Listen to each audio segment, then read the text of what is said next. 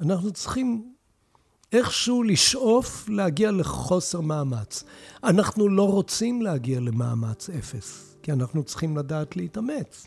השריר צריך לדעת להתאמץ, לא אנחנו. ולעשות את המאמץ הראוי ברגע הראוי, ולא להתמיד איתו יותר מדי. ולהיות בקשב עם השריר התאום שלו, עם האנטגוניסט שלו, ועם מערכות שרירים אחרות.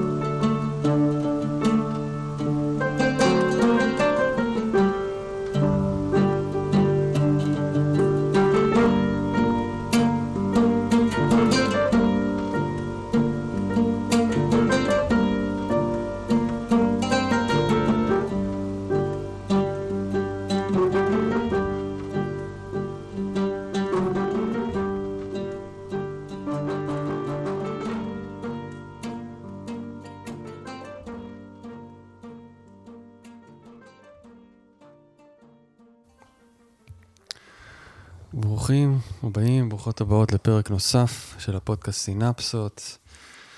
היום אני מארח אדם מיוחד, אני אומר את זה הרבה אולי, אבל באמת כבוד הוא לי, כן? שהיה לי את הזכות לראיין את אילן לב, אהלן אילן לב. שלום לך נדב. שלום, שלום. אני בכיף, כן. אילן לב, מייסד שיטת אילן לב. מי שלא מכיר, אני אגיד משהו על זה ככה מה... היכרות שלי, ואז כמובן שאילן יגיד את זה בשפתו שלו, שיטת מגע וטיפול במגע ובתנועה.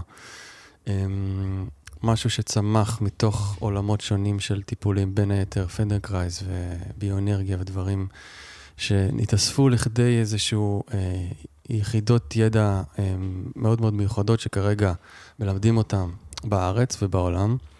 דורות של מטפלים כבר שממשיכים את דרכו של אילן ומטפלים בשיטה. אני שומע באופן אישי על הצלחות, טופלתי בשיטה, יש לי חבר יקר שקוראים לו טל, שהוא ככה הרבה שנים הולך בשיטה ומטפל בנו, וזה פשוט הרגשה מופלאה וקסומה. קשה להעביר את זה במילים כמובן.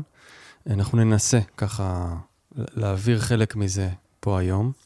אז קודם כל באמת, שוב אני אומר תודה שנפגשת איתי, ובאמת כבוד הוא להיפגש עם דמות שתרמה הרבה ככה לעולם הטיפול והרפואה והמגע.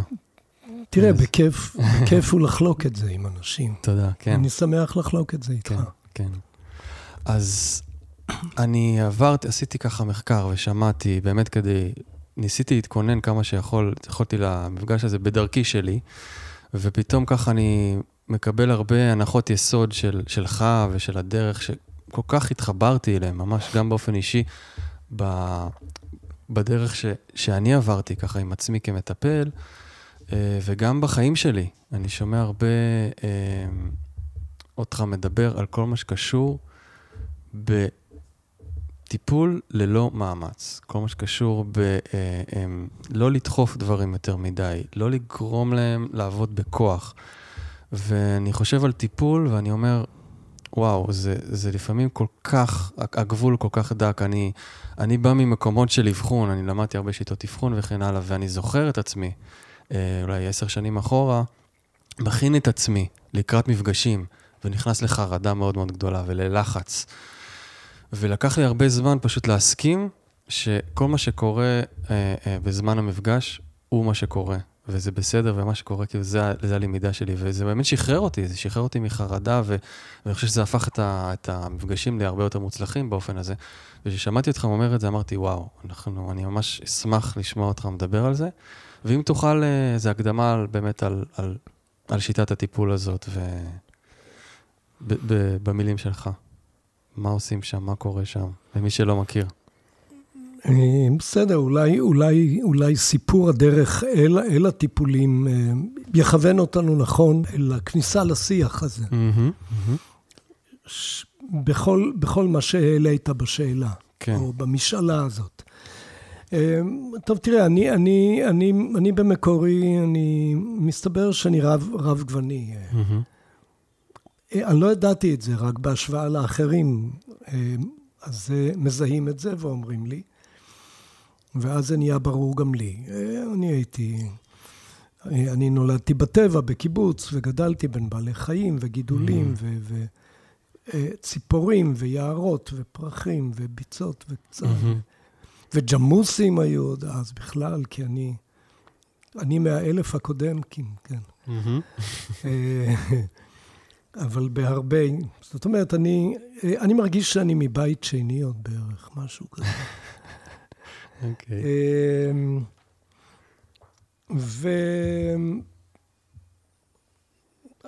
אז מחיי הילדות בקיבוץ שהיו אושר גדול מאוד עבורי. בהסתכלות לאחור זה בעצם אין יותר גן עדן מזה. בתנאי שגן עדן לא פטור מעבלות, כי יכול להיות שבגן עדן בלי עבלות זה סתם משעמם. אז זה היו חיים אינטנסיביים, מרגשים, מעניינים מאוד, במסגרת חברת ילדים והורים נפלאים ואנשים בעלי שער רוח וכן הלאה וכן הלאה.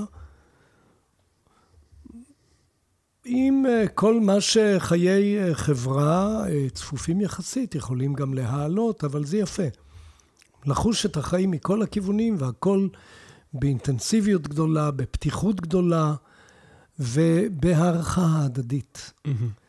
והערכה הדדית נותנת לך את הערכה לא רק לאדם שעל ידך, אלא גם לבריאה שמסביב, ואני למדתי לשאול שאלות, הרבה לשאול שאלות.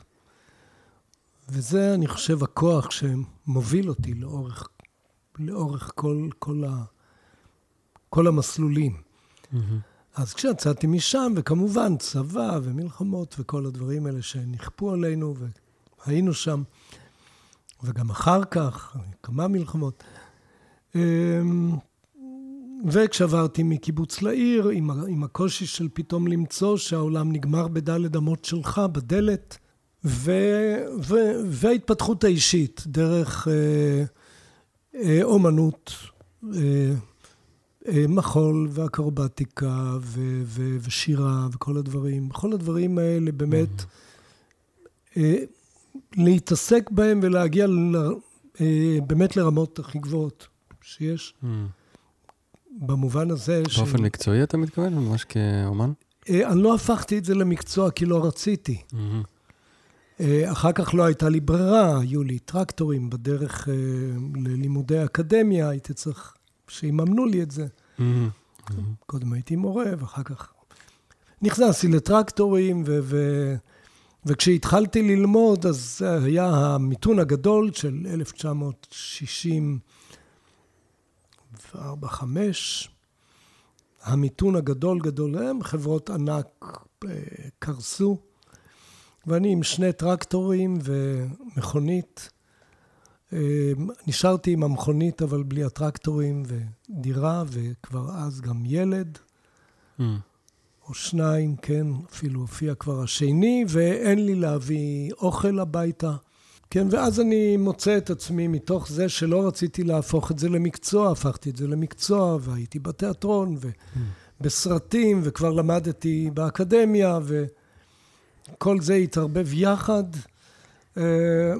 בסופו של דבר, כשהשלמתי את התואר הראשון בכלכלה וסטטיסטיקה, אז הייתי צריך להחליט לאן אני ממשיך. אם בתחום האומנות או בכלכלה ועסקים, והייתה משפחה ורציתי להבטיח את קיומה, אז החלטתי ללכת לעסקים. הייתי צריך לרדת ברמת השכר בהתחלה וכו', כי הייתי מבוקש והיה טוב. בין השאר, אם לציין במות, אז לא רק בארץ, כל הבמות הגדולות, בכלל התרבות, בנייני האומה, בקיסריה, בכל מיני מקומות כאלה, אם בשירה, אם בריקוד, אם ב...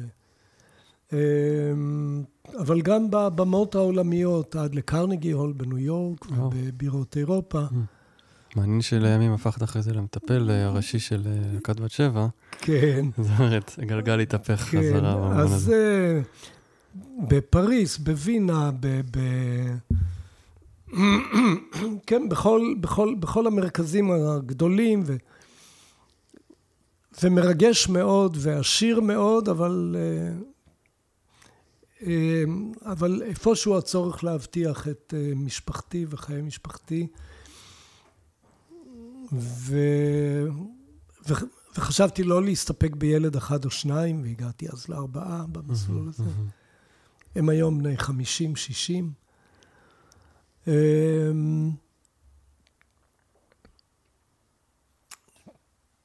כשיש לי מחזור שני עכשיו של צאצאים, ילדים, בן 6 ובת 12, אבל זה סיפור מעניין לעצמו, ועד כמה זה מעשיר, ועד כמה זה מרגש, ועד כמה זה מחכים, ועד כמה זה מתגמל, וכו' וכו', ונותן כוחות חיים. אז בסופו של דבר מצאתי את עצמי בעסקים, ונהייתי כלכלן החברה של טבע, אצל אלי הורוויץ, ואחר כך הכלכלן הראשי באוסם, זה פופר, דן פופר. ומתוך כל הדברים האלה יצא שבני הבכור, כשהתגייס, נהיה טייס, וכטייס בחיל האוויר הוא נהרג בגיל 20, הוא התגייס שנה, שנתיים קודם, הוא קפץ כיתה וכולי, אז הספיק לשרת ונהרג, ואני נשארתי במצוקה גדולה שקשה לעמוד בה, וצריך לעשות משהו מאוד דרסטי כדי להמשיך להתקיים, והיה לי חשוב גם ללוות את... שאר משפחתי וילדיי של אותו עת שהיו בני 14, 11 וב9 וכו' וכו', וגם להם הייתה לי אחריות, אז בקיצור אני שרדתי, אבל מתוך זה הייתי צריך למצוא את הדרך שלי, לעבור את המשבר, את הטראומה האדירה הזאת ולשרוד.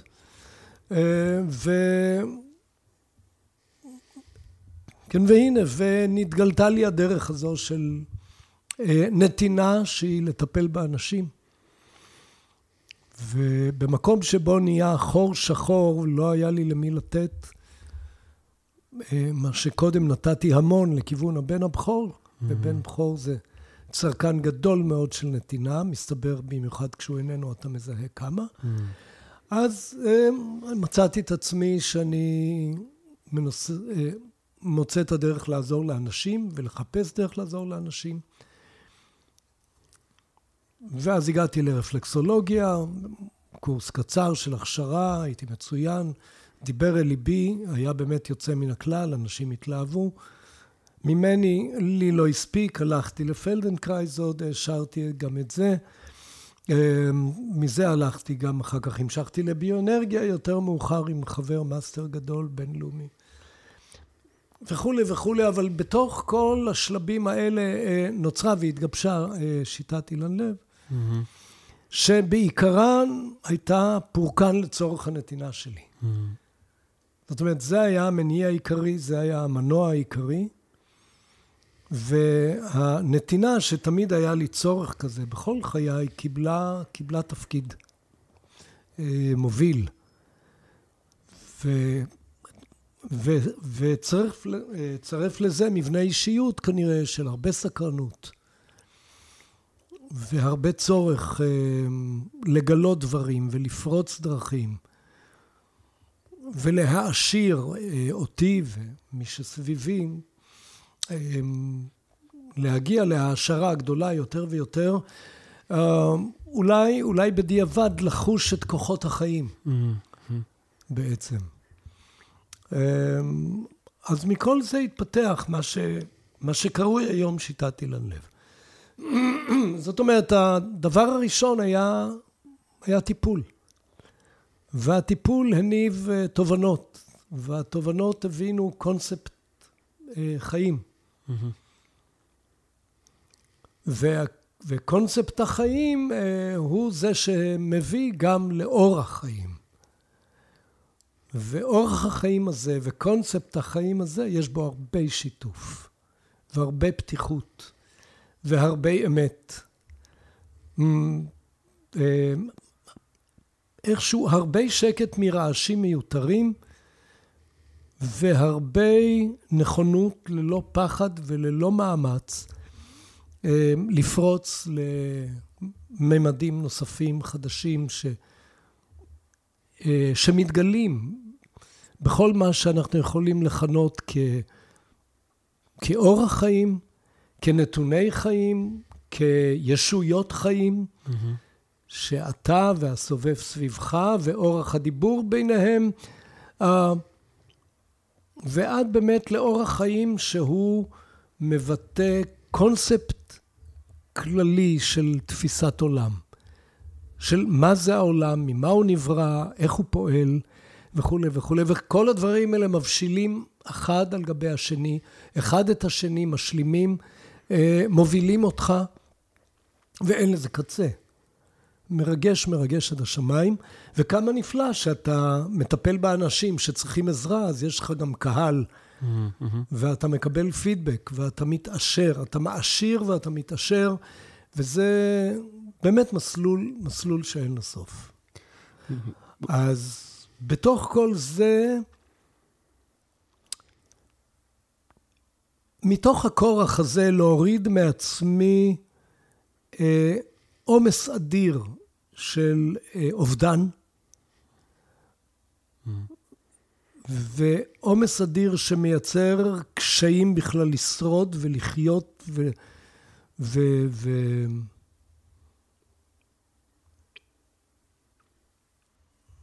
ולהידבר עם עצמך ועם כל מה שסביבך. אז אתה צריך קודם כל לפרוק עומסים, ואז אתה מזהה, ברגע שאתה פורק עומסים ונפתחות לך דרכים ומתחיל להיכנס אור בתוך החושך הזה, אתה מזהה את המאמץ כנציג עולם העבלות והקשיים והמיותר הזה בחיים. כן. ואתה מגלה שהחיים הם דבר נפלא, אתה לא צריך להילחם בשבילם, אתה צריך פשוט לחיות אותם. וכדי לחיות אותם, אתה צריך לפרק מאמצים. תסביר מה זה אומר. ורק אז נגלה לך בעצם, נגלים לך נפלאות החיים. אז זה מתחיל בתפקוד האנושי. אתה רואה שתבניות החיים שאנחנו מאמצים, שמנסים לחנך אותנו, לגדל אותנו על פיהם, כדי לעזור לנו, כדי לסייע, כדי לקדם אותנו, כדי לעשות לנו טוב, אנחנו בונים לנו ואנחנו רוכשים כלים שהם תבניות פעולה, כן. ומוסכמות חיים, שאחד המכנים המשותפים הגדולים ביותר שבהם הוא הצורך להתאמץ. ואז אתה מזהה פתאום את הקוד הנורא הזה שאומרים לך, אם אתה רוצה להשיג, תתאמץ. ואז אם לא השגת, מה זה אומר? שפשוט לא התאמצת מספיק. אז תתאמץ יותר. ואם אתה שומר על פתיחות מאיזושהי סיבה, אצלי הייתה סיבה קשה, אבל סיבה טובה, אתה פתאום מזהה שככל שאתה מתאמץ יותר, אתה יותר סוגר את עצמך. אתה יותר סותם את עצמך, גם מנטלית וגם פיזית. ואז אם אתה לוקח שרירים, ככל שאתה מאמץ אותם, אנשים חושבים שצריך לאמץ שרירים כדי לפתח אותם.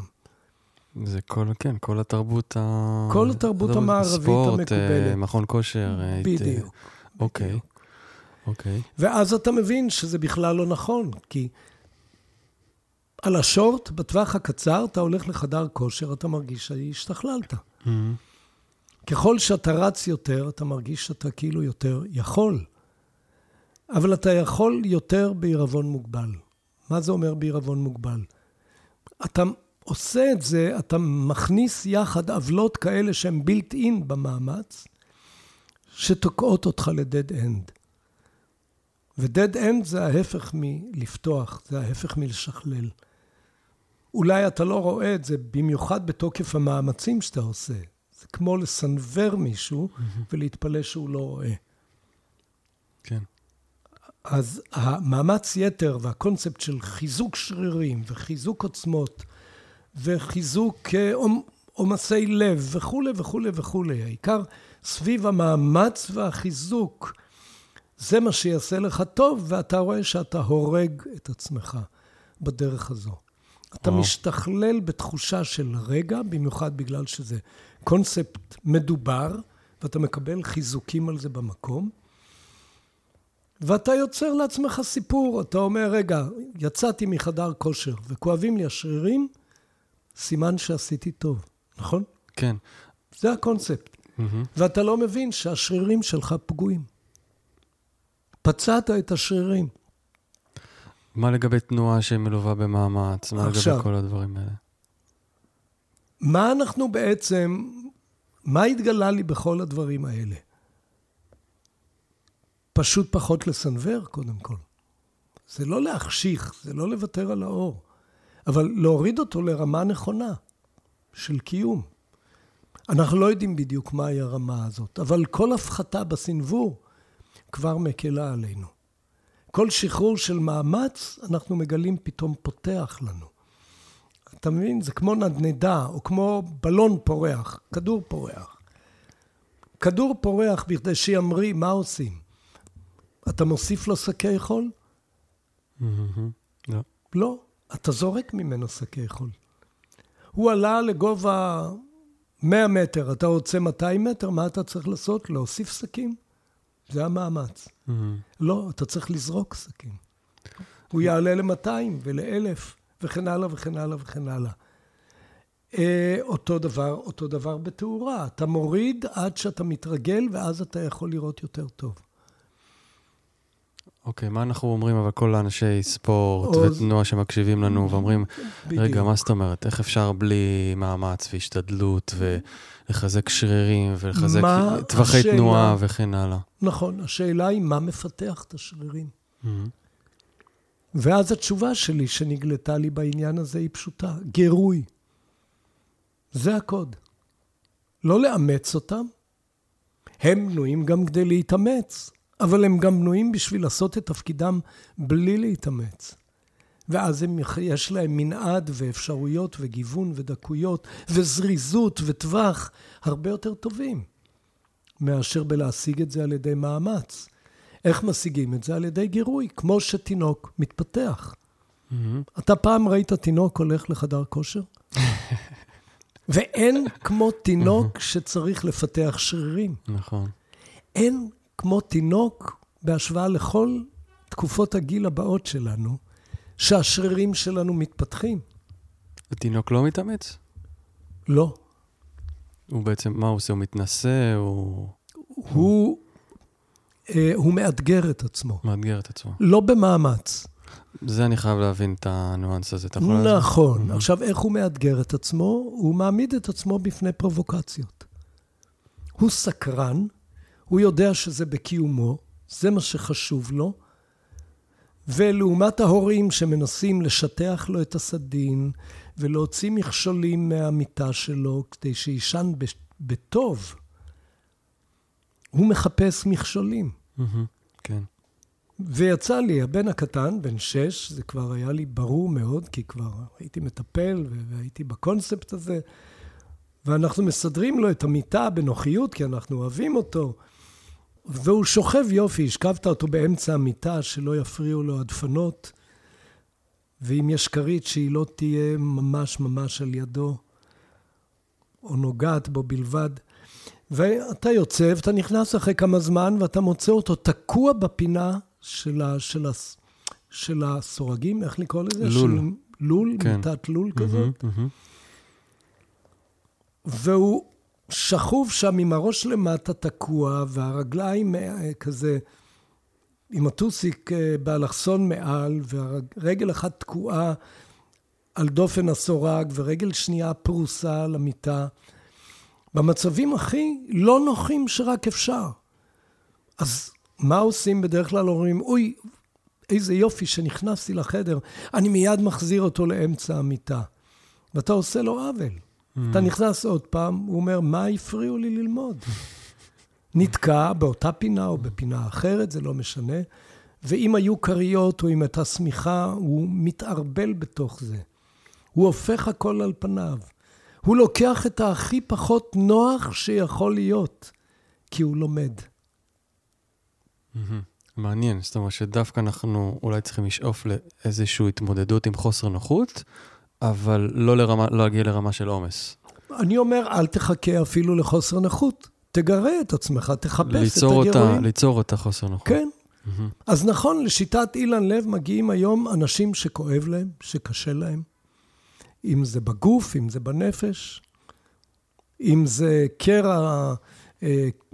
קרע של רצועות או חוליות בגב פרוצות, או עם פוסט-טראומה, כלשהי קשה מהקשות שבהן. ומגיעים כדי לקבל טיפול, שעיקר הטיפול הוא לשחרר אותם מתפיסויות של מאמץ שלא מרפא, שלא מאפשר זרימה, שלא מאפשר תהליכי ניקוי וריפוי, ומחזיר אותם שוב למה שאימא עושה לתינוק, כשהיא מניעה אותו בהריסה. ניעות קלות שכמו פותחות, אם אני לוקח את הטבע, כאילו פותחות את פי המעיין, שככה יזרום, יטפטף וישוט מעבר לשיח שחסם אותו קצת. רק הניעות האלה משחררות תנועה והכל הולך על פלגי מי מים כמו שצריך. ולתת לזה עוד ועוד ברגע שמשהו נעצר. או לתת לזה עוד ועוד ברגע שאתה רוצה לעשות משהו שעוד לא עשית ואתה שואל איך. איך אני יכול לדעת ש... זאת אומרת, עדיין הנואנס הזה בין גירוי לעומס. איך אני יודע שאני כבר בעומס? לעומת, אוקיי, אני רוצה לאתגר את עצמי עכשיו באיזושהי תנועה, באיזשהו... אז תראה, אני נתתי דוגמה מחדר כושר. ששם אני מתאר לעצמי יוצאים בחוויית עומס מסוים. זאת אומרת, השרירים כואבים, לוקח להם שיקום, צריך להשתקם וכו'. יוצאים עם אושר גדול, אושר באלף, כי השרירים כואבים. השרירים צועקים, הכאב הוא קריאת תיגר של המערכת שאומרת לבן אדם, בואי נה, פצעת אותי, הרף, תפסיק, תן לי להבריא קודם.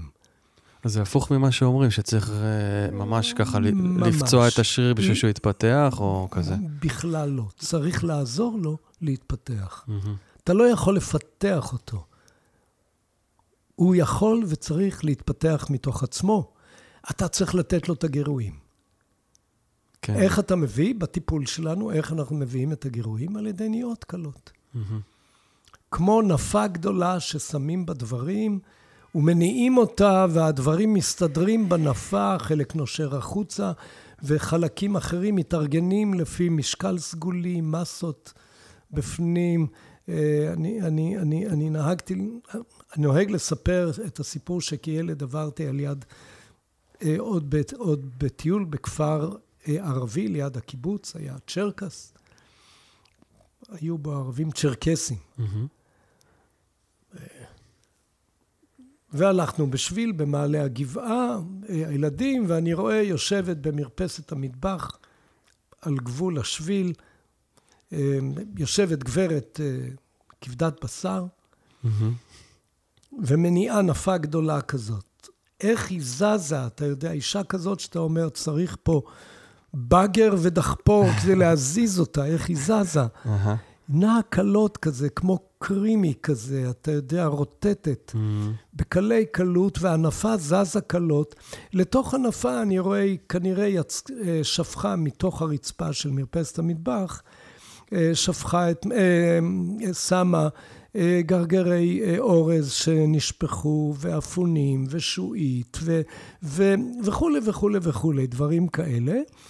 ועכשיו היא יושבת ומניעת ענפה. והסתקרנתי, לשם מה? מה קורה עם זה? ואז אני רואה בנורתיים, פתאום כל השועיות מסתדרות בהרמה של שועית, כל האורז בהרמה של אורז, כל העדשים בהרמה של עדשים, וכו' וכו' וכו', ממש, וכל מה שנשאר לה לעשות, זה לעזוב את הנפה ככה, לקחת שקיות נייר, ולמלא את השועיות בשקית של שועית, את העדשים בשקית של עדשים, את האפונים בשקית של אפונים וכן הלאה, וגרגרי החול נשרו למטה. אתה מבין? זה ממש סוג של קסם מגי כזה אפילו. זה בדיוק קסם מגי כזה. היא כאילו דיברה עם התדרים של הזה. זה בדיוק. זה בדיוק. אתה צודק מהקרקע ועד השמיים. זה בדיוק. ולמה שלא נפעיל את זה? למה שנעבוד קשה בשביל לפגוע ולהתעייף ולהיות מרוצים? אבל לסבול ובטווח הנגלה לעין לאחר מכן להקטין את טווח היכולות שלנו. את טווח התנועה, את טווח החישה, את היכולת לתפקד. מה שאנחנו מקבלים בחדר כושר, אנחנו מקצרים את השרירים. שריר שאנחנו מעבידים אותו קשות, שריר יודע רק להתקצר. אנחנו צריכים להבין את זה. שריר לא יודע להתארך. לכן בונים אותו צמדים, אגוניסט ואנטגוניסט קוראים לזה. זה כמו תאומים כאלה. אחד מול השני, אחד ההופכי של השני. אם תיקח בזרוע, יש השריר הזה שלמעלה. כשאתה רוצה לקפל את היד, אתה רואה השריר נהיה גבוה כזה, נהיית גבעה כזאת. מעל הזרוע. השריר השני שמתחת לזרוע, צריך לפרגן לו ולהתארך. ואז כשאתה רוצה ליישר את היד, השריר שהתארך צריך להתקצר, להתכווץ, והשריר שהתכווץ צריך להתארך. מה אנחנו עושים בחדר כושר? מעבידים אותו כל כך קשה שהוא מתקצר, מתקצר, מתקצר, הוא מאבד את האפשרות שלו, את היכולת שלו להתארך. מאבד את היכולת שלו להתארך. כן.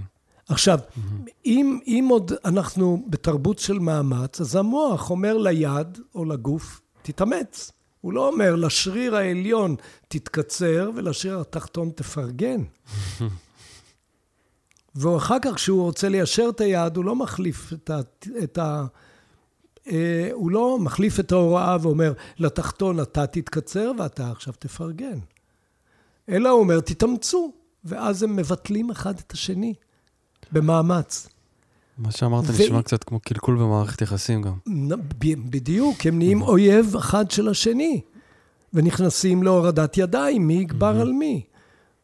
עד שמישהו מהם מתעייף, ואז השני ביתרה קלה של מאמץ, קלה, נותן את התנועה שאתה רוצה.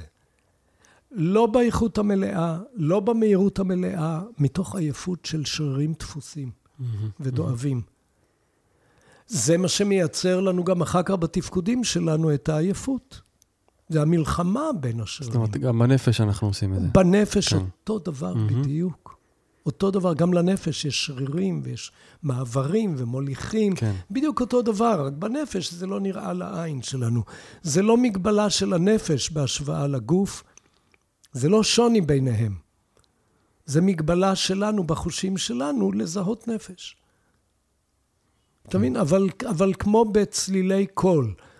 אנחנו מזהים באוזניים, בעזרת האוזניים, המוח שלנו מזהה צלילי קול, במרווח של תדרים מסוימים. תדרים יותר קצרים ומהירים הוא כבר לא שומע, ותדרים יותר נמוכים הוא לא שומע.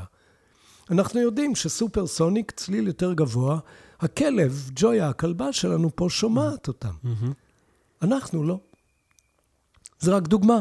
כן. עכשיו, תאר לך דברים כאלה שאנחנו לא יודעים עליהם בכלל, ועל חושים שאנחנו לא מכירים בכלל. יש אוסף אדיר, אדיר לבריאה. אנחנו חושבים על מותר האדם מן הבריאה, אוי ובוי. לך תראה איך עצים מדברים בינם לבין עצמם.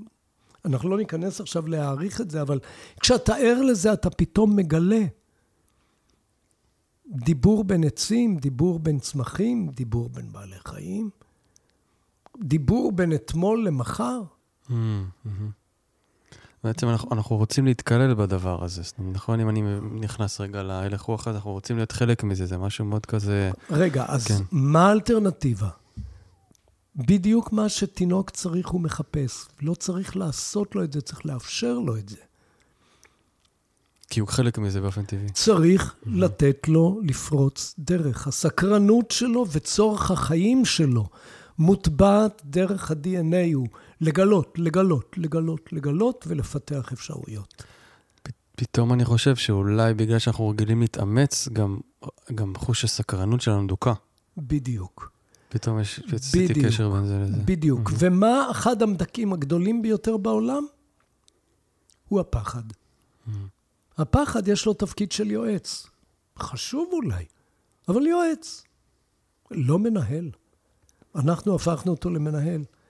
ואז אם אני כל כך פוחד לשמור על הילד הקטן, על הפעוט, אני מונע ממנו את האפשרויות ללכת מעבר למה שהוא בטוח, לפי דעתי, נגלה לעין, וברור כרגע, לא ולי.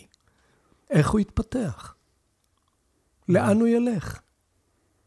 מה הוא יעשה הלאה אחר כך כשיגדל?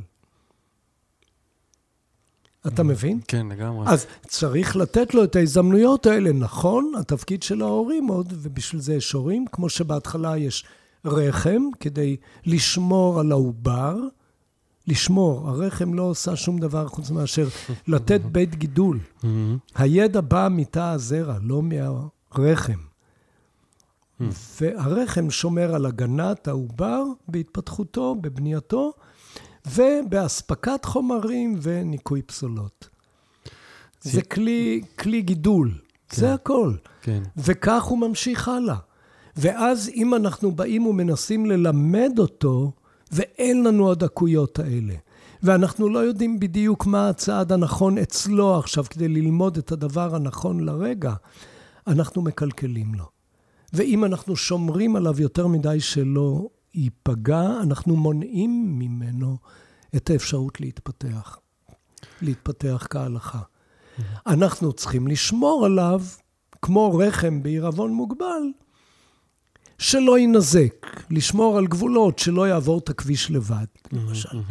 שלא יקפוץ מהמרפסת בקומה 14 למטה. זה, אני צריך לשמור עליו. אבל אם נוח לו או לא נוח לו במיטה וכו' וכו' וכו' וכו', תאתגר אותו, תן לו לאתגר את עצמו. פתאום אני חושב שהבריאה היא בעצם סוג של רחם, ואם אנחנו מפתחים את התקשורת הזאת, אז היא תתדבר איתנו ככה. אני מאושר שאתה אומר את זה. כי אתה מדבר הרבה על לשאול שאלות. אתה לא מבין כמה זה נכון. אתה לא מבין כמה זה נכון, וככל שתפתח את החשיבה בנושא הזה, תגלה את זה בדיוק. כי גם מה אני אומר? זה לא גוף אנוש מול גוף אנוש מול גוף אנוש בהתנהלויות. זה גם עברי הגוף שלנו בהתנהלות שלהם, אחד מול השני. מידת הבריאות והמסוגלות שלי זה כושר הדיבור ביניהם. אם לא נחסום אותם, אם לא נהנדס אותם, אם לא נשמור עליהם, אם לא נכתיב להם ממה להיזהר ואיפה להתאמץ, אתה מבין, כבר ראינו שלהתאמץ אנחנו עושים לו לא טוב, אבל גם מה להיזהר. עכשיו, תאר לך שהיינו שמים פעוט או ילד, שנורא חשוב לנו, באוהל נקי מבחינה של... גירויים ו... וירוסים וחיידקים, נו, אוהל... סטרילי. סטרילי. הוא לא היה מפתח מערכת חיסון. והיו שלבים שניסו, כי הידע התפתח, ואמרו, בואו נשמור עליהם. וראו שאלה גילו אחר כך חולשות ונפגעו בדברים שאחרים על ידם לא נפגעים. ואפשר להביא את זה לכדי קיצון, שאם מישהו יהיה כל הזמן באוהל סטרילי, ברגע שיפתח האוהל מאיזושהי סיבה, הוא פשוט ימות. כן, לא יתגירו את המערכת שלו. זה מה שאנחנו עושים. אנחנו עושים אוהל סטרילי כזה ברמות שונות כאלה או אחרות, ואפילו האוהל סטרילי הכי נאיבי עושה נזק. אתה צריך לחשוף את החי.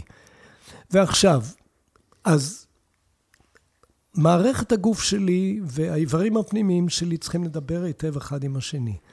אני צריך לעזור להם, לעודד, לא ללמד אותם ולא להכוון אותם. ליצור פתיחות שהם ישמרו ויפתחו את הדיבור הפנימי הזה ביניהם. כן, ואתה עושה את זה דרך שאלת שאלות, את המערכת, את הגוף. אני שואל את הגוף מה טוב לו, מה נכון לו, ושיגיד לי. ואני אומר לו, אם נדמה לי, איך אני יודע את התשובות? זה בהתחלה, בתרבות שלנו זה נראה מה זה. נדמה לי שם, מי יכול לסמוך על נדמה לי? מאיפה על נדמה לי אני יכול לעבוד בכלל מול כל הידע וכל הדברים? צריך להיות יודע, צריך להיות מוכן. אני צריך לפתוח, להיות ברמת פתיחות כזאת, שגירויים של נדמה לי, אני ידע להעיז ללכת בעקבותיהם. וללכת לנדמה הבא ולנדמה הבא ולאולי הבא, ולמבחן הבא, ולדקויות הבאות, ולצאת נזכר מהם, ולבנות מערכת שלא מתעייפת בתפקוד, אלא מתעוררת. אנחנו לא ישנים בלילה כדי לנוח מהעמל היום. זה שטות. אנחנו ישנים בלילה כי המערכות צריכות להתארגן בתוך עצמם, לא בגלל עייפות. בגלל שעשו כל מיני פעילויות במשך היום, ובעיקר כדי להידבר עם תדרים שהם מחוץ לגוף. עם המערכות שסביבנו, שיש בהם שינויים. ובמשך העבודה, במשך היום, קוראים אצלנו שינויים. אנחנו צריכים לחזור לדיבר עם הסביבה, ולהתארגן יותר טוב להמשך היום הבא. אבל זה לא מנוחה. מנוחה, ככל שהתנ"ך יותר, זה חוסר חיות. חיות זה עד כדי סערה גדולה.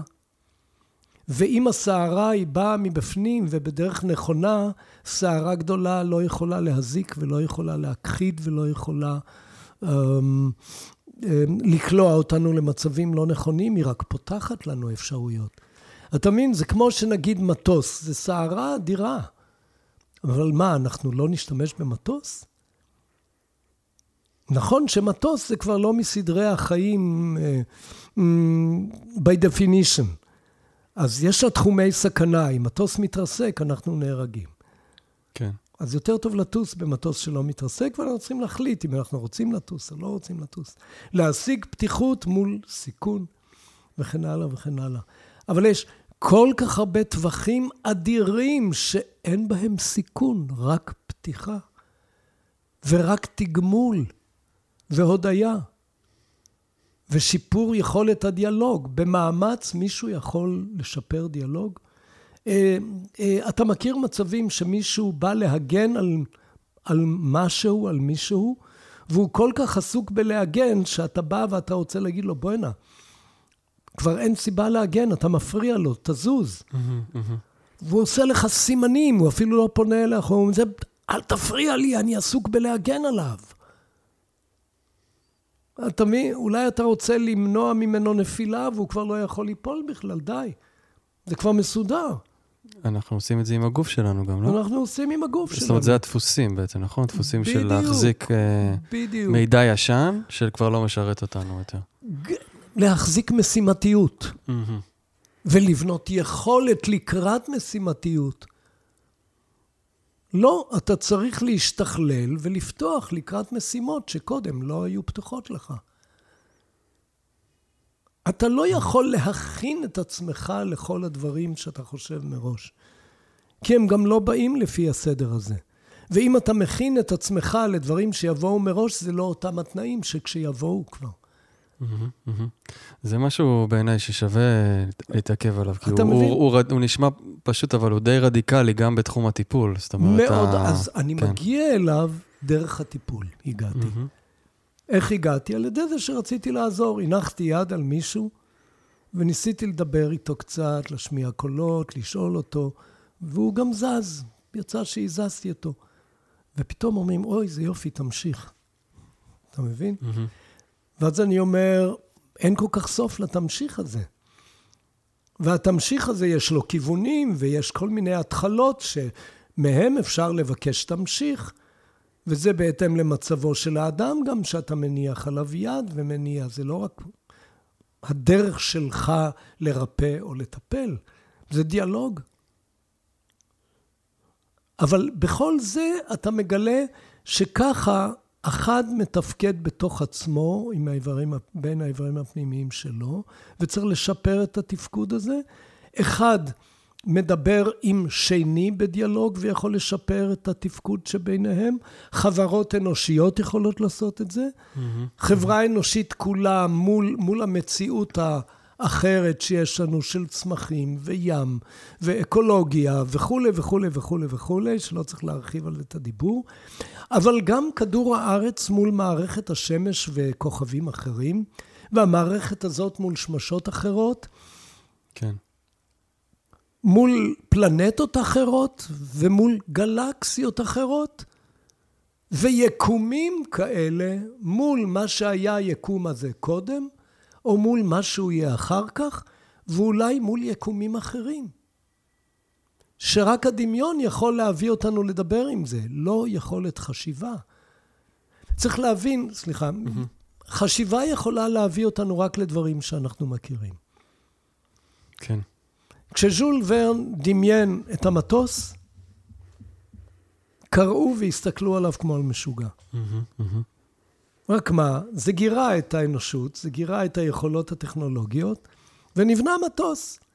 ומאותו רגע המוח יכול להתחיל לעבוד עם מטוס, ותובנות של מטוס, וכוחות של מטוס, וכו' וכו' וכו'. זה נהיה חלק מחיינו. אבל לפני זה, המוח לא יכול היה לתרום שום דבר בעניין מטוס. מי יכול היה לבנות בעניין מטוס? רק הדמיון. ההמצאות הכי גדולות באו דרך גירוי רנדומלי שפתאום הדליק את ה... כל הגאונות היא הפעלה שלא מופעלת דרך כלי מדע, אלא דרך סיפורת מטורפת אחרת לגמרי. היא לא צריכה זמן, היא לא צריכה שלבי התפתחות. היא רעיונית, היא לא לוקחת זמן, וממנה אחר כך אפשר להבשיל רעיונות. זה דרך שצריך לעבור. ואם עוברים אותה לא נכון, אז צריך לבוא לשיטת אילן לב, כדי להניע קצת, כדי לחזור שוב לדרך המלך, מה שנקרא בעניין הזה. כדי שלא יהיו מפרקים דפוסים, כדי שלא יהיו מיתרים פגועים, כדי שלא יהיו חוליות פרוצות, כדי שלא יהיו חללים בגוף סגורים, כשהלב לא יהיה תשוש ומערכת העיכול לא תצלה, אתה מבין? ושהעירות בגוף תשרת את הצורך שלנו לתפקד ולגלות ולהשתכלל. זה לא על ידי מאמץ, זה על ידי פירוק מאמץ. ופתיחה מאוד לא ברורה לגירויים שאתה לא מכיר. אמר גליליי, היה מדען גדול במאה ה-16-17, שהיה הוגה דעות ופיזיקאי והכל, כמו שהיו אז באותו זמן. אז הוא אמר גם, ואף על פי כן נוע תנוע, כשהכנסייה אמרה לו, בוא הנה, אתה אומר שכדור הארץ הוא עגול והוא מתגלגל, מה, הוא לא שטוח? אם תטען הלאה ככה, אנחנו נוציא אותך להורג, כמו שהוצאנו את ג'ורדנו ברונו ועוד מדענים אחרים. הוא היה מספיק חכם כדי אמר להם, טוב, אוקיי, היא לא תנוע, היא לא עגולה, היא ישרה. ושחררו אותו. אבל הוא אמר משהו שהוא מעל כל הדברים האלה. הוא אמר, תשים לב, בנוי משני משפטונים. אתה לא יכול ללמד אדם דבר חדש.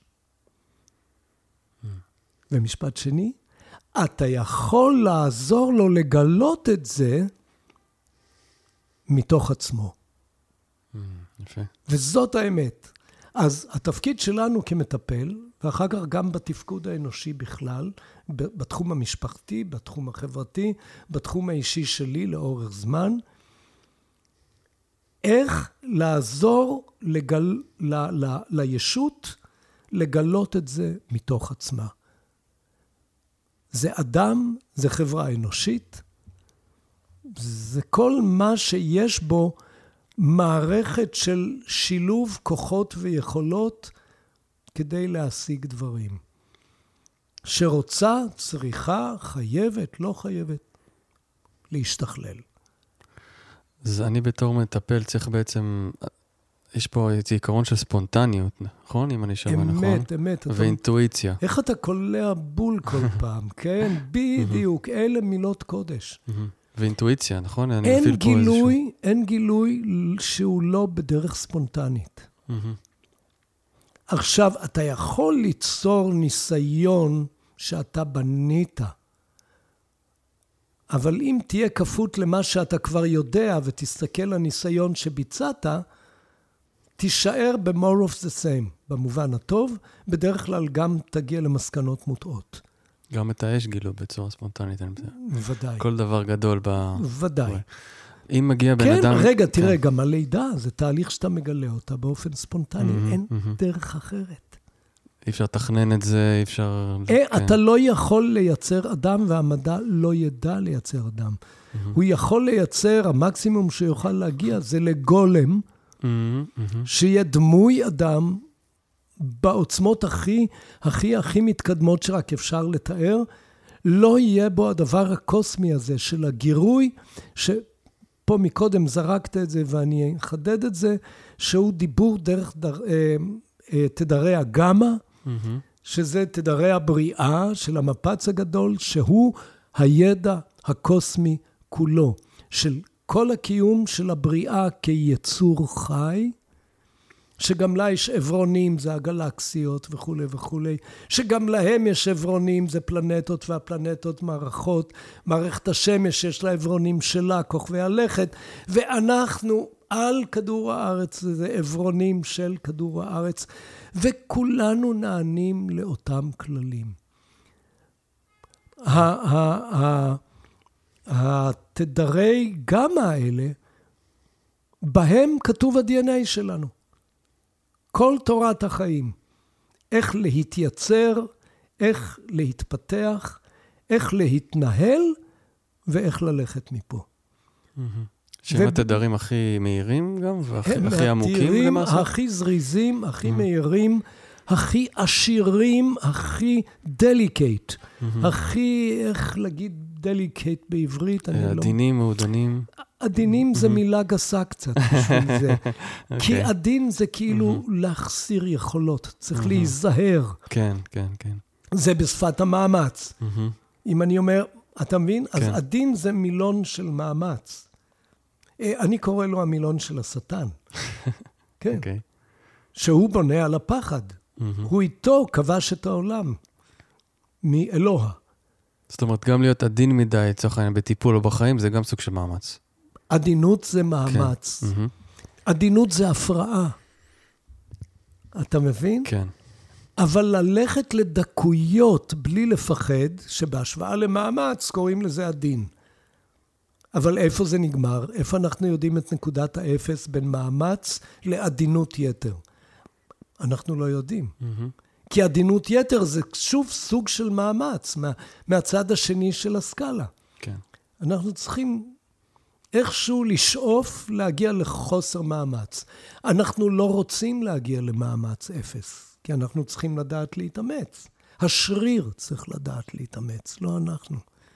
ולעשות את המאמץ הראוי ברגע הראוי, ולא להתמיד איתו יותר מדי. ולהיות בקשב עם השריר התאום שלו, עם האנטגוניסט שלו, ועם מערכות שרירים אחרות. מה שאתה אומר זה שהשריר, אני גם לוקח את זה עכשיו לחיים, כן? לנפש, למערכות יחסים. השריר מתאמץ, אבל אני לא צריך לעשות שום דבר בשביל שהוא יתאמץ, כי הוא יודע מה לעשות? זה מה שאתה אומר? כאשר אתה פותח לו, אתה מגרה אותו, הוא במיטב תפקודו בשבילך. הוא נוצר בשביל זה. היכולות בפנים. מה שאנחנו צריכים זה כמו תינוק. צריך להפעים את זה, צריך לגרות את זה. ומי שראה, ושכבתי על יד תינוקת, שיישו, שהיא היום בת 12, כשהייתה בת חודש וחצי או משהו כזה, ושירה אז הלכה להתרחץ, היה מוקדם בבוקר, והיא עוד לא התעוררה, והיא שכבה איתנו במיטה, והיא פתאום מתעוררת ורוצה לנוק. מתחילה לבכות ולבכות ולבכות ולבכות ולבכות ולבכות. ואני מנסה לעשות הכל, ואני לוקח אותה עליי, ואני מרגיע אותה, ולא עוזר שום דבר. אני מרגיש סוג, אזרח סוג ב'. אין לי ציצי מניב, כמו לאמא. ואז ברוב יאושי, אני שם אותה עליי, ואני מתחיל לרטט. אני אומר, כאילו, תשים לב, מה זה לרטט? אני שואל, מה אני יכול לעשות בשבילך? מה אני יכול לעשות? ופתאום היא נרגעת. הצורך העליון הזה, הקיומי, של לקבל ציצי עם טיפות חלב בפנים, עם זרם חלב. כורח חיים אדיר, ראשוני, והיא מפסיקה לבכות. זאת אומרת, אני הפעמתי אצלה כורח חיים עוד יותר גדול. בניעות האלה, המערכת השתחררה, המערכת קיבלה זמן, המערכת שחררה יכולות. שם התדר גמא בעצם מתחיל להיות מופעל? שם ברטטים האלה אנחנו מפעילים. אנחנו מאפשרים לרטט הגמא לקבל חיים. הרטט הזה קיים בכל תא ותא. תשים לב, חילוף החומרים נעשה באמצעות רטט הגמא. עכשיו, קוראים לזה בטעות חילוף חומרים. צריך לקרוא לזה חילוף תדרים. מעניין, יפה. כי בינינו, שוב, אני זורק משהו, וכל אמירה כזאת זה דיונים אדירים, עם תקיפה גדולה שתבוא עליי. כשמערכת העיכול משחררת חומרים לגוף, ומארגנת את הפסולות לצאת החוצה, מה מתארגן בכניסה לגוף? מה עובר את התאים? זה לא דרך צנרת. מה עובר את התאים? תדרים. רק תדרים. חומר היה פוגע בתאים, ברקמות. אנחנו בכלי המדידה שלנו מזהים תדר וחושבים שזה חומר. טוב, היום ברפואת התדרים כבר מדברים על זה. אתה מבין? אז עוברים, לא, אני חושב שגם הם עוד לא מבינים. גם הם, אוקיי. אין חילוף חומרים, הם מדברים על חילוף חומרים עדיין. יש חילוף תדרים. מה קורה לחומר שהוא המרכבה של התדרים האלה? עד שנכנסו למערכת העיכול שהפרידה בין המרכבה לתדר, שהאורח המוזמן הוא התדר, ומה המרכבה? זה כל השאר, וכל השאר יוצא החוצה דרך הקקי. אנחנו חושבים שיש שם רק דברים שהגוף לא יכול לעכל. הוא לא מעכל את כל החומרים האלה, הוא לא צריך אותם. זה כמו שאני ארצה, כשאני נוסע מתל אביב לבית אורן או לחיפה, אז בסוף הדרך אני גם אוכל את האוטו. אני לא צריך לאכול את האוטו, הגעתי. מקסימום אני אתן את האוטו לחבר שיחזיר לי אחר כך, שאוכל לחזור חזרה לתל אביב. וזה יוצא. ההבנה הזאת נתנה לי תשובה אדירה, תבין. אני פתאום שמתי לב שמה שיוצא לי מהטוסיק, סליחה, זה כמויות גדולות. ואם אני מסתכל על הכמות שאני אוכל, ועל הכמות שיוצאת, אני, בחיי שאני לא יכול לגלות הבדל משמעותי. אם יש הבדל קטן, אני אומר, טוב, גרסתי את זה, ועכשיו אני יכול לצופף אותם יותר. יש בהם פחות מרווחים פנימיים. אבל עדיין מסה גדולה מאוד. מה הגוף קיבל? מה שהיה בחללים. וזה בכלל אתה אפשר להיכנס פה ל... ומה יש בתדרים האלה? ומה יש בתדרים האלה? עם מי נעשה חילוף החומרים? התדרים, לא רק בין תא לתא. בין חוץ הגוף שלנו לפנים הגוף שלנו. כן, זה מה שצריך להגיד. מה שהיום ולילה מסביבנו... מביא התפתחות של תדרי גמא, שהם היסוד לכל התדרים המורכבים יותר, קבוצות התדרים שבונים דרך ה-DNA, DNA של עץ ו-DNA של ציפור ו-DNA של פרח ופרפר ואנוש וים וסלע ושמיים וכו' וכו' וכו' וכו' וכו' וכו'. זה הכל תדרים. והם עוברים תהליכים של השתנות. לא רק זיהום אוויר עושה את זה. כל המטאבוליזם יוצר כאילו הוא כבר לא היה מה שהיה קודם. הכל עובר תהליכים.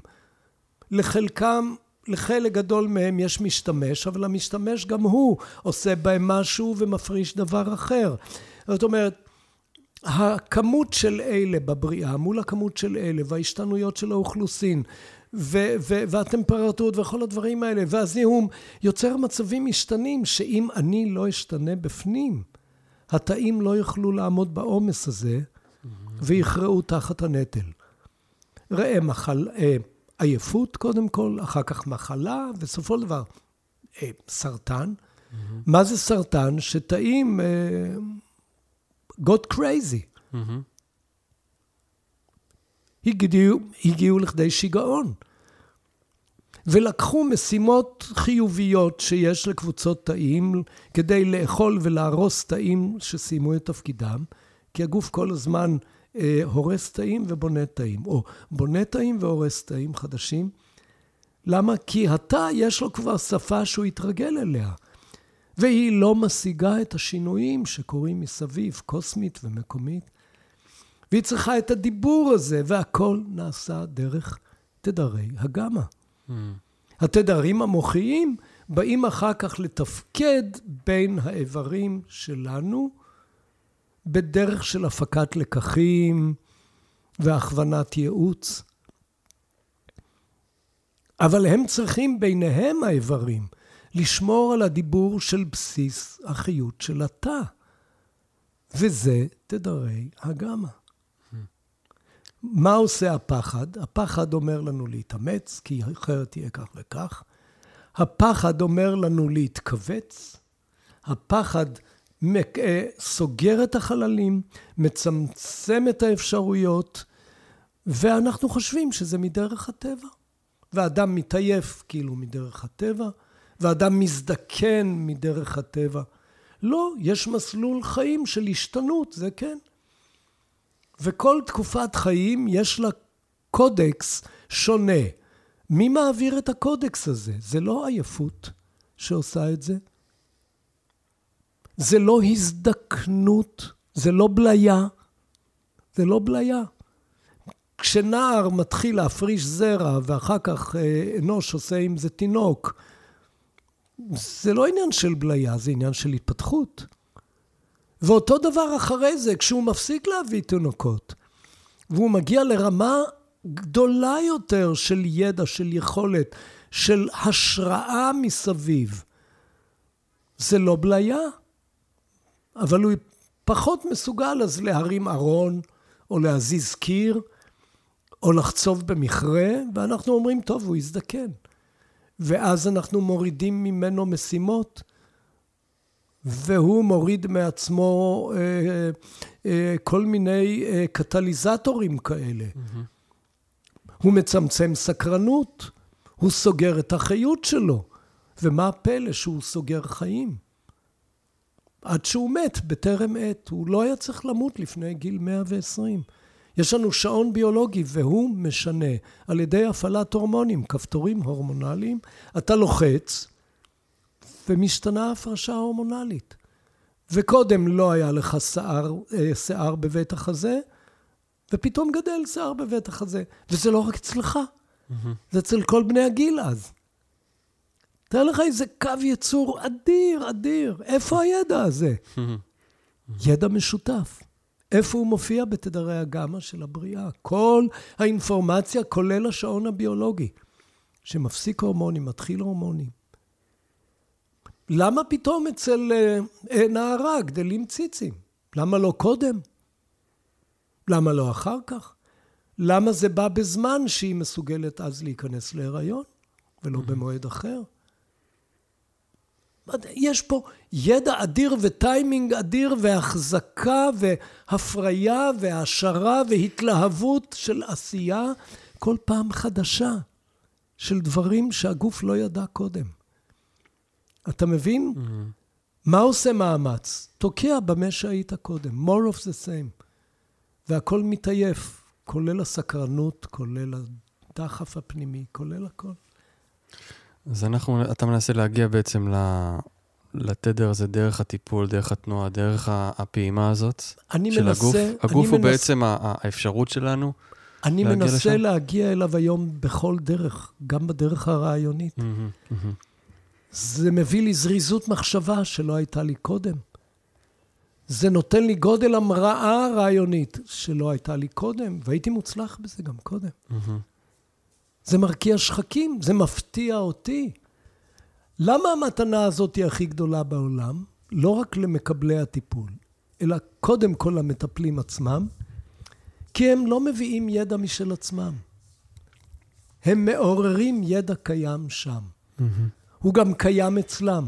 ועל ידי ההתחברות הזאת עם מניעה קלה של הפעמה פנימית, הם הופכים, המטפל והמטופל, בעצם לישות אנושית אחת לאותו רגע. הדהוד לימבי כזה. עם הדהוד הלוך וחזור של כל הגילויים, של כל הפתיחות, של כל מה שקורה.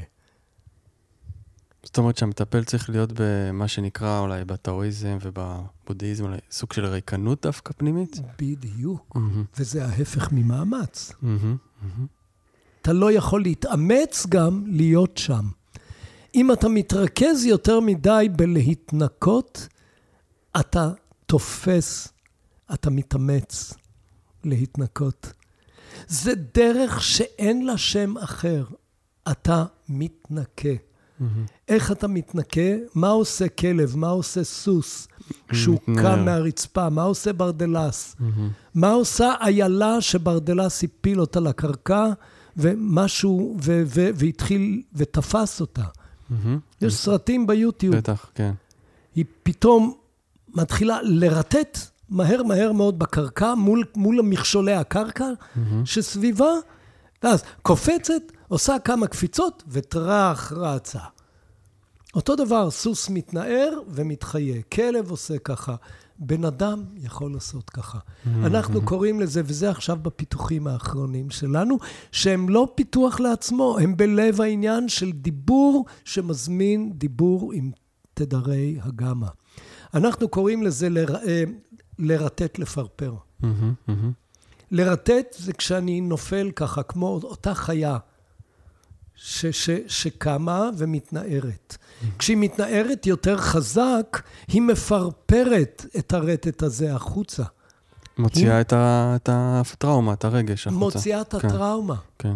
זה תדרי טראומה. אנחנו קוראים לזה נחסואידים. זה גופים זרים שתוקעים את הגוף ולא נותנים לו לזרום חיים בפנים. כן. מזכיר קצת את פיטר לוין ולהעיר את הנמר. יש להם סיבה לטראומות האלה. אבל הן לא צריכות להיתקע בגוף יותר. עבר זמנן. ואנחנו נותנים להם שמה מחייה ויחס והזנה. הם חושבים שאנחנו בית המלון שלהם. במקום שנסעיר אותם, הם לרגע נסערים, כי גם הם צריכים חיים. גם להם צער בגוף בטראומה. שהם תקועים שם בלי תנועה. שהם תקועים שם. מעניין. הם אומרים, תנו לנו לנשום. הם אומרים לגוף. למנהל המלון. ומנהל המלון, אם הוא יודע, הוא אומר, אתם מפריעים לי בזה. ואם הוא לא יודע, הוא מזמין עוד מלצרים כדי לשרת אותם. אתה מבין? עוד משאבים, ועוד ניקוי, ועוד ניקוז, ועוד החזקה, ועוד... כל הקווים תפוסים. במקום לפתוח את הדלת ולאפשר. במקום לפתוח ולנהר. אתה שטיח. את השטיח. כן. את הבגד שהתלכלך. אז לרטט זה אנחנו ככה נופלים פנימה. נופלים פנימה.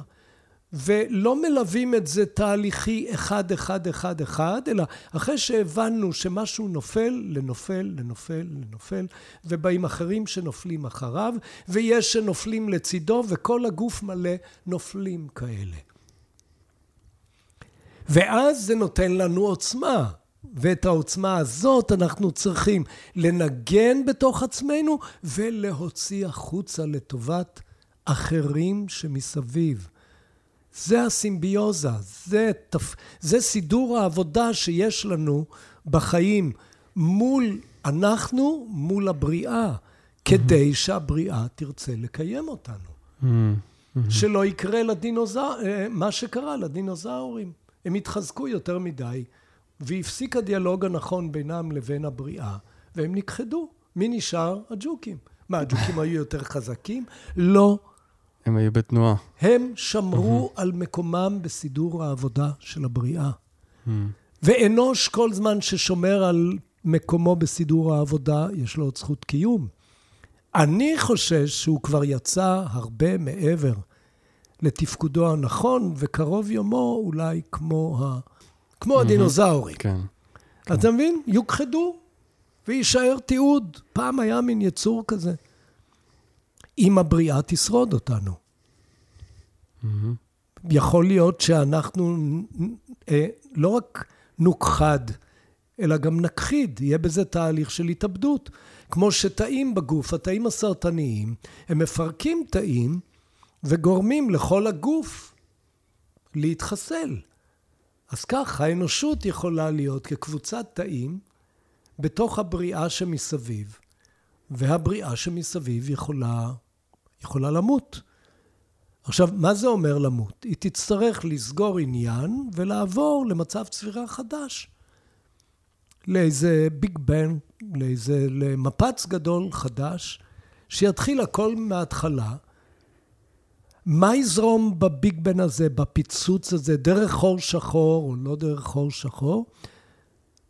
מה ישרוד? תדרי הגמא של האינפורמציה, כולל אולי למידה מהניסיון של הטעות שנעשתה קודם לכן. במצב הצבירה הקיומי של הבריאה הקיימת. מרתק. אבל אם שיטת אילן לב תהיה כל כך חזקה, אולי עוד נצליח לעצור משהו. אני לא בונה על זה. אני לא לשם זה קיים ועושה את זה. אני עושה את זה כדי לעזור לאנשים, אחד אחד. כל אדם בשבילי הוא עולם שלם. בריאה שלמה. הצלתי אותו חוויית עולם בשבילו, ובשבילי, ובשביל בני המשפחות שלנו. זהו. אבל מי שמאזין לנו עכשיו יכול לקחת את זה ולעשות מה שאני עושה, למשל כל בוקר, אחרי תרגול ישיבה וקצת יוגה, אני מנער את עצמי במשך 5 דקות. אני אפילו אומר יותר מזה, נדב. כן. וזה לא בגלל גסות רוח ושיגון גדלות. כן. הניעור הזה מביא את הכל יותר מהר, יותר נקי, יותר טוב. אנחנו לא חייבים לעשות את כל הדרך ממצב מאמצי, תפוס, עייף, סגור, פצוע, פוגע, רעשני, מלא מאמץ, למצב של שקט, לפני שיתגלה לנו האור. אנחנו יכולים להביא את זה תוך כדי האור עצמו. אתה מבין? לנקות את הרעשים האלה, זאת אומרת, אנחנו לא צריכים לעבור דרך משהו. זה עוצמתי כל כך, כי זה שפת הבריאה. למה אני אומר כי זה שפת הבריאה? בגלל העוצמה הזאת. אין לי הסבר אחר. וכשאני עושה את זה, יצאתי מה4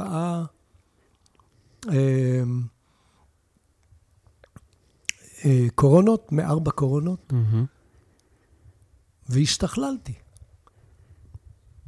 ו4, כל פעם היה שונה משהו. והיו גם דברים משותפים בבייסיס של זה.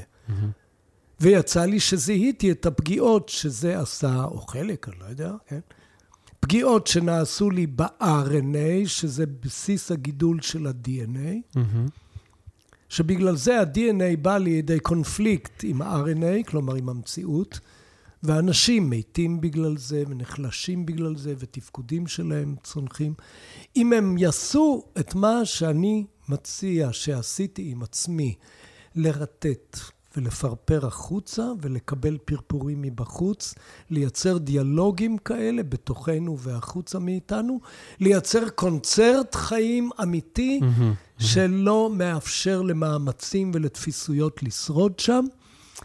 בסך הכל ה-DNA מצליח להשתכלל ולקחת את השינויים שנעשו ב-RNA, לטובת שיפור יכולות. להתפתחות. להתפתחות. זה מה שאומרים גם בפסיכולוגיה, יודעים להגיד היום, אין נזקים. יש מצבים חדשים שאנחנו מגדירים אותם כשליליים, כלא טובים, כאלה שפוגעים לנו בתפקוד כי לא הכרנו קודם, בכדי שנגלה דברים חדשים ונשתכלל. וכל צרה לטובה. לא ניכנס לזה, אבל אני יכול את אותו זמן שדיברנו לדבר על כל מיני צרות שעברתי, כולל הבן שלי וכולל דברים אחרים. כן, בדיוק חשבתי על זה, שאתה דוגמה לזה. למדתי מכל הדברים האלה והשתכללתי. למדתי לא בכדי לעשות יותר טוב את אותו דבר שעשינו קודם. כי אז זה בשוליים, זה באותו חלל, זה באותו מרחב, אלא להבקיע מרחבים חדשים. ומרחבים חדשים זה לא רק לגובה החוצה, לכוכבים ולפלנטות אחרות, זה גם לתוך הגוף שלי פנימה. אותן מידות שמתרחבות כלפי חוץ, אתה יכול לצמצם אותן כלפי פנים. אותה אמת. מה שבעליונים כך בתחתונים. בדיוק. וברגע שאתה מגלה את האמת, אתה מרוויח. אף פעם לא תגיע לכלל גילוי האמת כולה, כי אז תהיה אלוהים. אבל אנחנו רסיסי אלוה. זאת אומרת, ניתנה לנו הזכות להשתמש ביכולות אלוה. לא צריך להמציא שימושים אחרים. זה לא על ידי תפילות, זה על ידי תפקוד. לקחת, לגרות דברים מן היסוד, וזה מביא גירוש רעשים, מצב של שקט שהוא פתיחות חדשה, ובתוך זה צומחים, פורחים, משתלהבים לך, יכולות חדשות, מראות חדשים, אירועים של התרגשויות גדולות שלא יכולת לדעת שיש, שלא יכולת להכיל קודם, ואתה יכול לחלוק אותם לא רק עם עצמך אלא עם אחרים, ולשכלל את יחסי התפקוד שלך מול העולם, את יחסי המשתתפים בתחום המשפחתי וכו' וכו' וכו'. כן, כל הרשתות, כל הסינפסות והשמיים הם לא גבול. אילן, אני ממש ממש מודה לך. באמירה הזאת נסיים ככה, נשלח את המאזינים והמאזינות עם האופטימיות הזאת. תראה, תודה רבה שנתת לי את האפשרות, ובכוונה לא התארגנו לזה מקודם. לא להביא דברים סדורים. ואני באכזריות רבה רצתי לפי קצב המחשבה, רעיונות, סקרנות, שיתוף, בלי לבדוק הרבה אם אפשר לעקוב אחריי בכלל. שכל אחד יעשה לו את המלאכה לעצמו, אבל יש לו במה להיעזר, במה להיתפס. מי שרוצה להתחבר. לאן להמריא, כן. לאיפה להעמיק. ובזה תודה רבה. באהבה, ממש כבוד גדול עבורי, ומי שרוצה ככה באמת ללקט קצת תדרי גמא ולהיפתח ולרטוט ולפרפר, אני ממליץ לו בחום להקשיב. ובכלל לעקוב.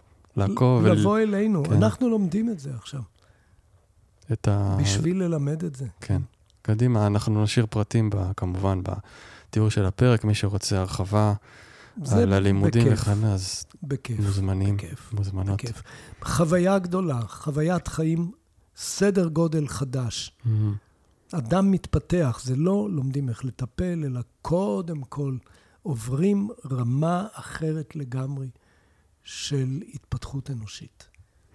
ואיתה אפשר לדבר, וואו. לפתח שפה. אז תודה. תודה רבה, תודה.